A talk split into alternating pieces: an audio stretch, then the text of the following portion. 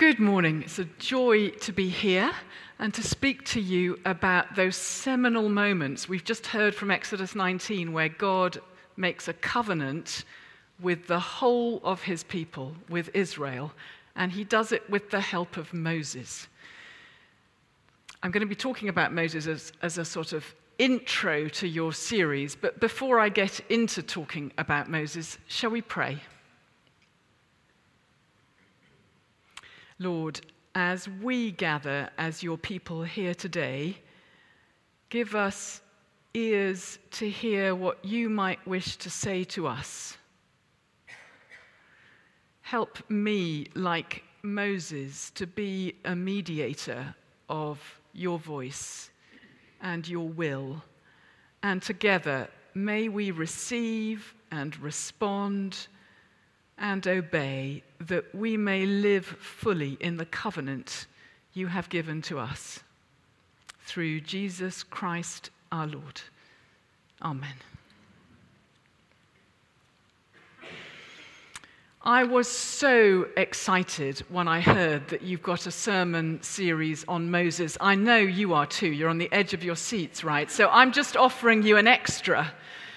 There's something you need to understand about me, which is that back long before I was a bishop, I used to teach the Old Testament. Okay, so there's a danger I might get carried away. You're up for that? Okay, if the morning service runs into the evening service, that's fine. We'll see. You're looking at Moses in detail through the stages of God calling him and his work and his life in the story of bringing the people out of Egypt. What I want to do is something slightly different, which is to stand back and recognize the way in which, without Moses, you'd barely have an Old Testament. And without the Old Testament, frankly, you'd barely understand who Jesus was, okay?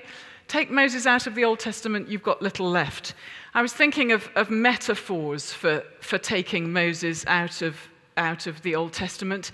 It would be like taking Jesus out of Christmas. It would be like taking the wheat out of bread. It would be like taking the cocoa beans out of chocolate. It would be like taking the mountains out of Switzerland. And then I have you can think of others, and in fact, you can shout them out if you really want to. But my final one for you is it would be like taking Boris out of Brexit. Okay? You get it? Moses isn't. No, you don't buy that one. You want Brexit without Boris, or you want Boris without Brexit? No. Okay, we're getting political. Okay. 3 C's on Moses. You're talking about his courage, right? That would be one of the C's. My 2 other C's would be his calling. We'll come back to that. But where I want to focus today particularly is the covenant. And it's actually not really Moses' covenant, it's God's covenant. But it's mediated through Moses, and it's quite often called the Mosaic covenant, as if it's attached to Moses. Moses is just part of it. It's between God and God's people. And Moses helps make it happen. That is an illustration of how big and how significant can be the calling of God on an individual's life. Fancy that. Moses makes happen a covenant between God and God's people. That's huge. That's salvation history from 30,000 feet, okay? That is what a single life lived for God in response to God's call can achieve. Now, I'm not really talking to you about calling today, but I can never stop talking about calling because it is God's modus operandi in this world. God doesn't generally choose to zap the world like some superhero. God chooses to work through fallible, flaky human beings like Moses, like me, and like you. Like Lucy, as we just heard in that lovely story earlier. Okay, now I mentioned the word covenant. How often do you talk about covenant at St. Saviour's, I wonder? And I bet if you do, it sometimes has something to do with a bank and that thing you sign, and it's about money. Okay, forget that. Covenant is about God's promise to his people that began with Abraham, when God called Abraham and blessed Abraham to be a blessing and said, through you, all the people of the earth will be blessed, and told him to go, and eventually his people would be as numerous as the grains of sand on the seashore and the stars in the sky. Folks, we are some of those grains and some of those stars scattered across the world, again, because another faithful person heard God call and responded. Intergalactic implications, I'd say. Okay, if we rise up to 30,000 feet above the Bible, the story of Scripture, the history of salvation, they say you can see the Great Wall of China from the moon. We can see, above the biblical narrative, two mountains, I put it to you. Mount Sinai and the mountain of Jerusalem. Sometimes it's called Mount Zion, but it includes the Mount of Olives, and it includes that little green hill far away on which our Saviour was crucified. And that's where I want to start, with that mountain, the Mount of Olives. Come with me to the very first Maundy Thursday, Last Supper, the day when Jesus gathered his disciples. It was the Feast of Unleavened Bread in Jerusalem. Jerusalem was absolutely packed with people. People from north and south, they gathered. That's a fraction of them there. And of course, that's a photograph. That would be a modern day Passover. You might think, I don't know, Notting Hill Festival. But that's just annual, and that's just Britain, and that's just London. You might think of a gathering at a royal jubilee. The gathering for Passover, the Feast of the Unleavened Bread, was just as big as that. It was utterly foundational for the definition of the nation of Israel, for its past, its present, its future. It was as fun as the Notting Hill Festival. It was as significant as a royal jubilee. So, we're at the Last Supper. What was it that brought Jesus and the disciples together for a ritual meal that night? Why was it that they were asked to search for an upper room and to prepare the food? That meant roasting a lamb, preparing unleavened bread, and raising cups of wine. It's called a Passover meal. All four Gospels, it's really interesting, they give an account of the Last Supper, and even though the accounts of the Last Supper are very different, they each tie it to the Passover. Why? Because what Jesus was doing was connected with Moses. The heart of our Christian story, our Christian life, our church's worship, our Holy Communion that most churches celebrate every week. We had it the earlier service this morning.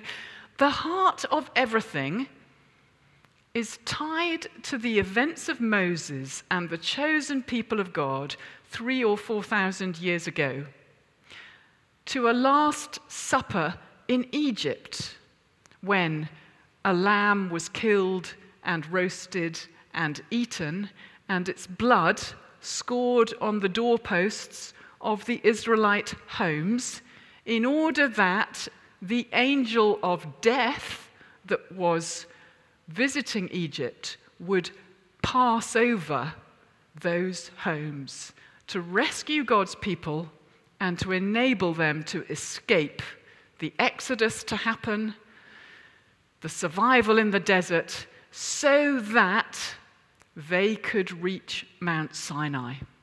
The Exodus wasn't an end in itself.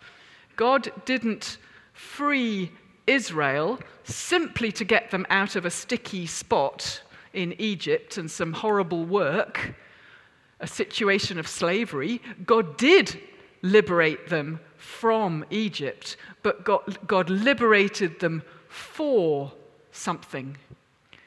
And that for is for covenant, for relationship with God. So that is what is being remembered at Passover on Maundy Thursday.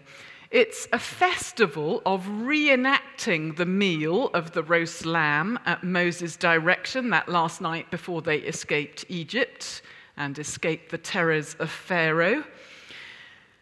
It's a festival of giving thanks to God for the miracle of the escape that followed, for the parting of the Red Sea. You know the story. You've seen it in what Charlton, depends how old you are, Charlton Heston, Moses, right? Or if you're a little bit younger, the Prince of Egypt, maybe. They both take a bit of license with the truth, with the story, but they're great, aren't they? I spent 7 years living in the American South, and neither of those are adequate for me.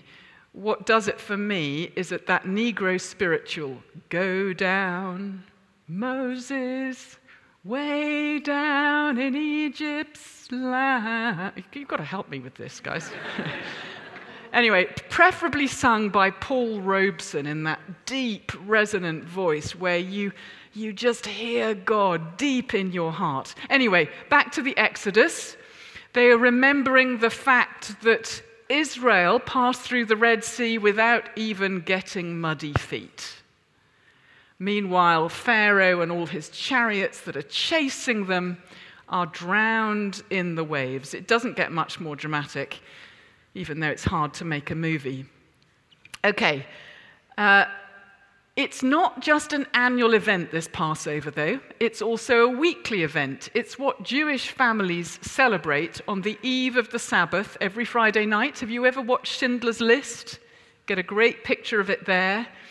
What you have at that meal is a pattern, a liturgy, so that the story of Moses becomes engraved on your heart. You know it back to front because it utterly defines you if you're a Jew. That is where you've been redeemed. That is why you're alive. That explains your past, your present, and your future. And friends, it is just the same for us every Sunday with the Eucharist. We simply wouldn't be here without those great acts of redemption. Absorb the fact that there'd be no story. We wouldn't be redeemed without the events that go back to Moses, that unveil the promises of God from the past, his presence with us in the midst of travail, hard times, and his promise for the future. Past, present, and future. I'll come back to that. Back to the Last Supper, before escaping Egypt, turns out to be the Last Supper Jesus shares with his disciples. That gathering, that celebration, that liturgy, that reliving the story of salvation is the event Jesus celebrates in that upper room at the start of the crucial 3 days for which Jesus came. The liturgy echoes a summary of the story of salvation, just as we do in our liturgy every time we have a communion service. So, over the Passover meal, Jesus explains to the disciple why he came, and how he's about to fulfill God's purpose. And all of it is explained and understood through the story of Moses, the story of the Hebrews in Egypt being liberated, being given their freedom from slavery and for God, and then working out what that meant. How to learn what freedom looks like in the desert, a sort of boot camp. that turned out to be for 40 years, and then coming to Mount Sinai. Exodus 19, after 3 months, they camped near Rephidim, and God called them up the mountain. And they heard God's voice, and God made a covenant with them. I want you to see the relevance of that covenant for us, the Mosaic covenant that becomes a new covenant in Jesus. Friends, this isn't just about understanding the central Old Testament act of salvation. It is the lens for understanding who we are as New Testament people, which is to say, we don't understand Jesus without first understanding Moses. And you'll see from a little table I've got that follows, the Gospels are really keen to present Jesus as an echo of Moses. He's a second Moses. The first column is all about Moses. The second column is all about Jesus. Do you see how parallel they are? Escaping being killed as a baby. Born not an Egyptian, but living in Egypt as an infant. I'm not going to read all of them through right now. There's the second half of the table that you can see coming up. There we go. Both of them came out of Egypt. Moses passed through the Red Sea. Jesus passed through the waters of baptism. Moses spent 40 years in the wilderness. Jesus spent 40 days in the wilderness. It's as if the story of Moses is a script for the story of Jesus. This isn't just how the disciples and the gospel writers understood Jesus, though it was really helpful as a lens for them to grasp the significance of Jesus. You mean Jesus might be as important as Moses? How about that? It's also something Jesus declares. For the disciples to grasp what Jesus is doing, their lens, their operating system, their worldview is all about Moses. So then hear what Jesus says to the disciples at that Last Supper, at the liturgy of the Passover. What he does is he adapts it. Here's the version in Mark. While they were eating the Passover, Jesus took bread, that would be the unleavened bread, and when he'd given thanks, he broke it and gave it to his disciples, saying, all of that is exactly what would have happened every Passover supper. But then Jesus says, take it. This is my body. That's not what they were expecting. Then he took a cup, as the father of the feast always did, gave thanks, shared it with them, and they all drank from it. That's all very normal. And then Jesus said, this is my blood. This is my blood of the covenant. Some versions say the new covenant, which is poured out for many. Can you hear the intake of breath among the disciples? What's going on here? I thought the Passover happened way back. And Jesus is saying, here is a new Passover, and here is a new covenant. Truly, I tell you, I will not drink again from the fruit of the vine until that day when I drink it afresh in the kingdom of God. You mean it's not going to carry on happening like it's always happened? But Jesus says to the disciples, do this in remembrance of me. What do you think the disciples might have assumed at the Last Supper? For them, they do this in remembrance of Moses, because Moses is a big deal. Moses defines the story of salvation. This is about God's call to Moses, about God's revelation of his name to him when he asked who on earth was calling him. These are all the sermons you've got coming in your series, by the way. This is about God's provision of help to Moses when he voiced his inadequacy for that calling.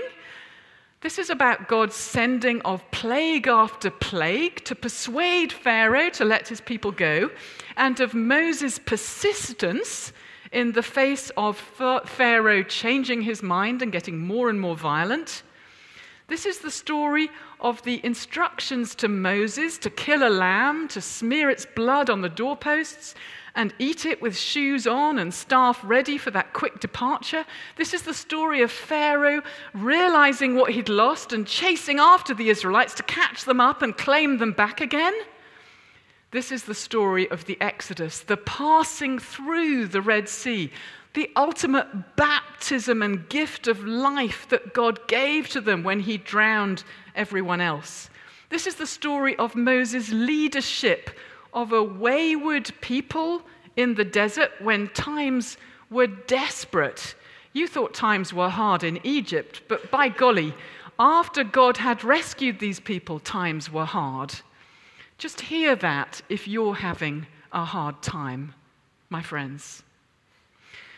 But this is also the time in the desert where Moses depended on God and taught the people to depend on God. They struck a rock when they were thirsty for water. He prayed to heaven, and God provided manna and quail when they were hungry. And what was all this about? This is the story of God, of Moses leading the people to Mount Sinai. That's what it's all about, where God addresses them face to face, tenderly declaring his love to them and his purposes for them.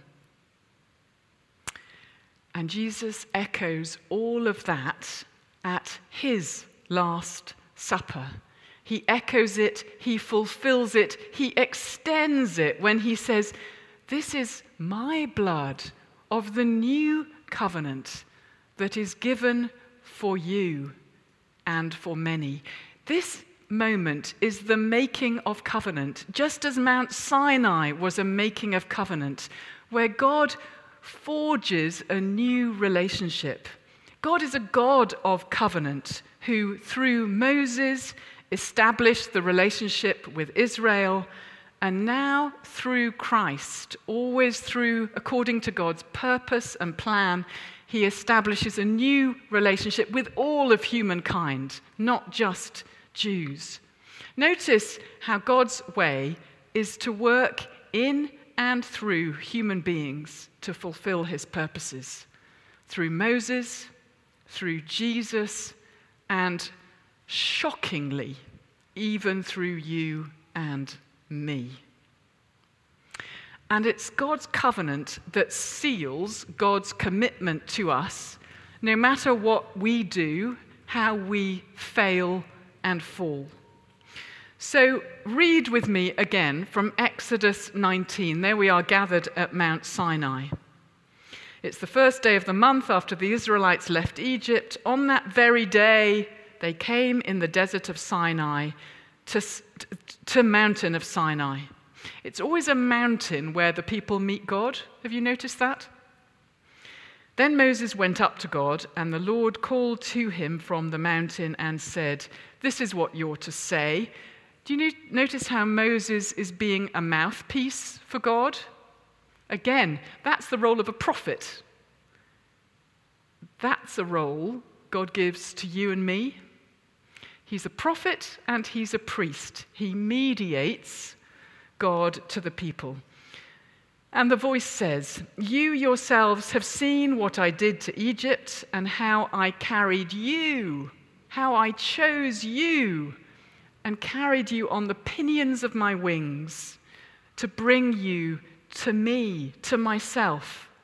Now, if you will listen to my voice or obey me fully," the Hebrew's a bit complicated, "and keep my covenant," here is the covenant, "then out of all the nations of the earth, you will be my treasured possession. You will sit in the palm of my hand." Can you feel God's arms reaching out to enclose his people in safety?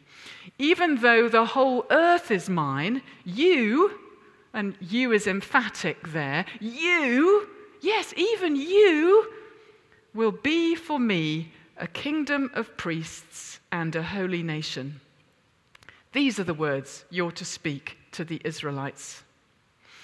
As we were singing earlier in worship, I was reflecting on the ways in what we were singing is expressed here at the heart of the Old Testament. "I've heard the tender whisper in the dead of night," we were singing. This is the tender whisper of God to a people in the dead of their night. And what we're hearing is, he's a good, good Father. It's who he is. It's who you are. It's who you are. And Lord, by you, it's who I am, loved. Loved by you. It's who I am. It's who I am. It's who you are. It's who I am. That's what's going on here in this covenant ceremony. Forever God is faithful. Forever God is strong. Forever God is with us. That's what is promised at the covenant ceremony here. And this promise is the reason for the freedom, for the liberation, for the exodus from Egypt.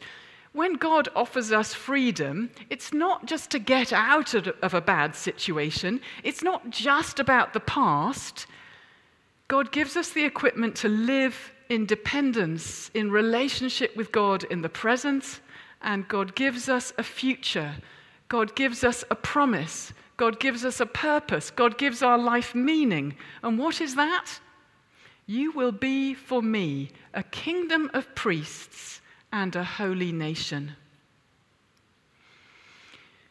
Through Moses, God gives to us, and of course through Jesus, but if we were Old Testament people, we would say through Moses, he has brought about a covenant.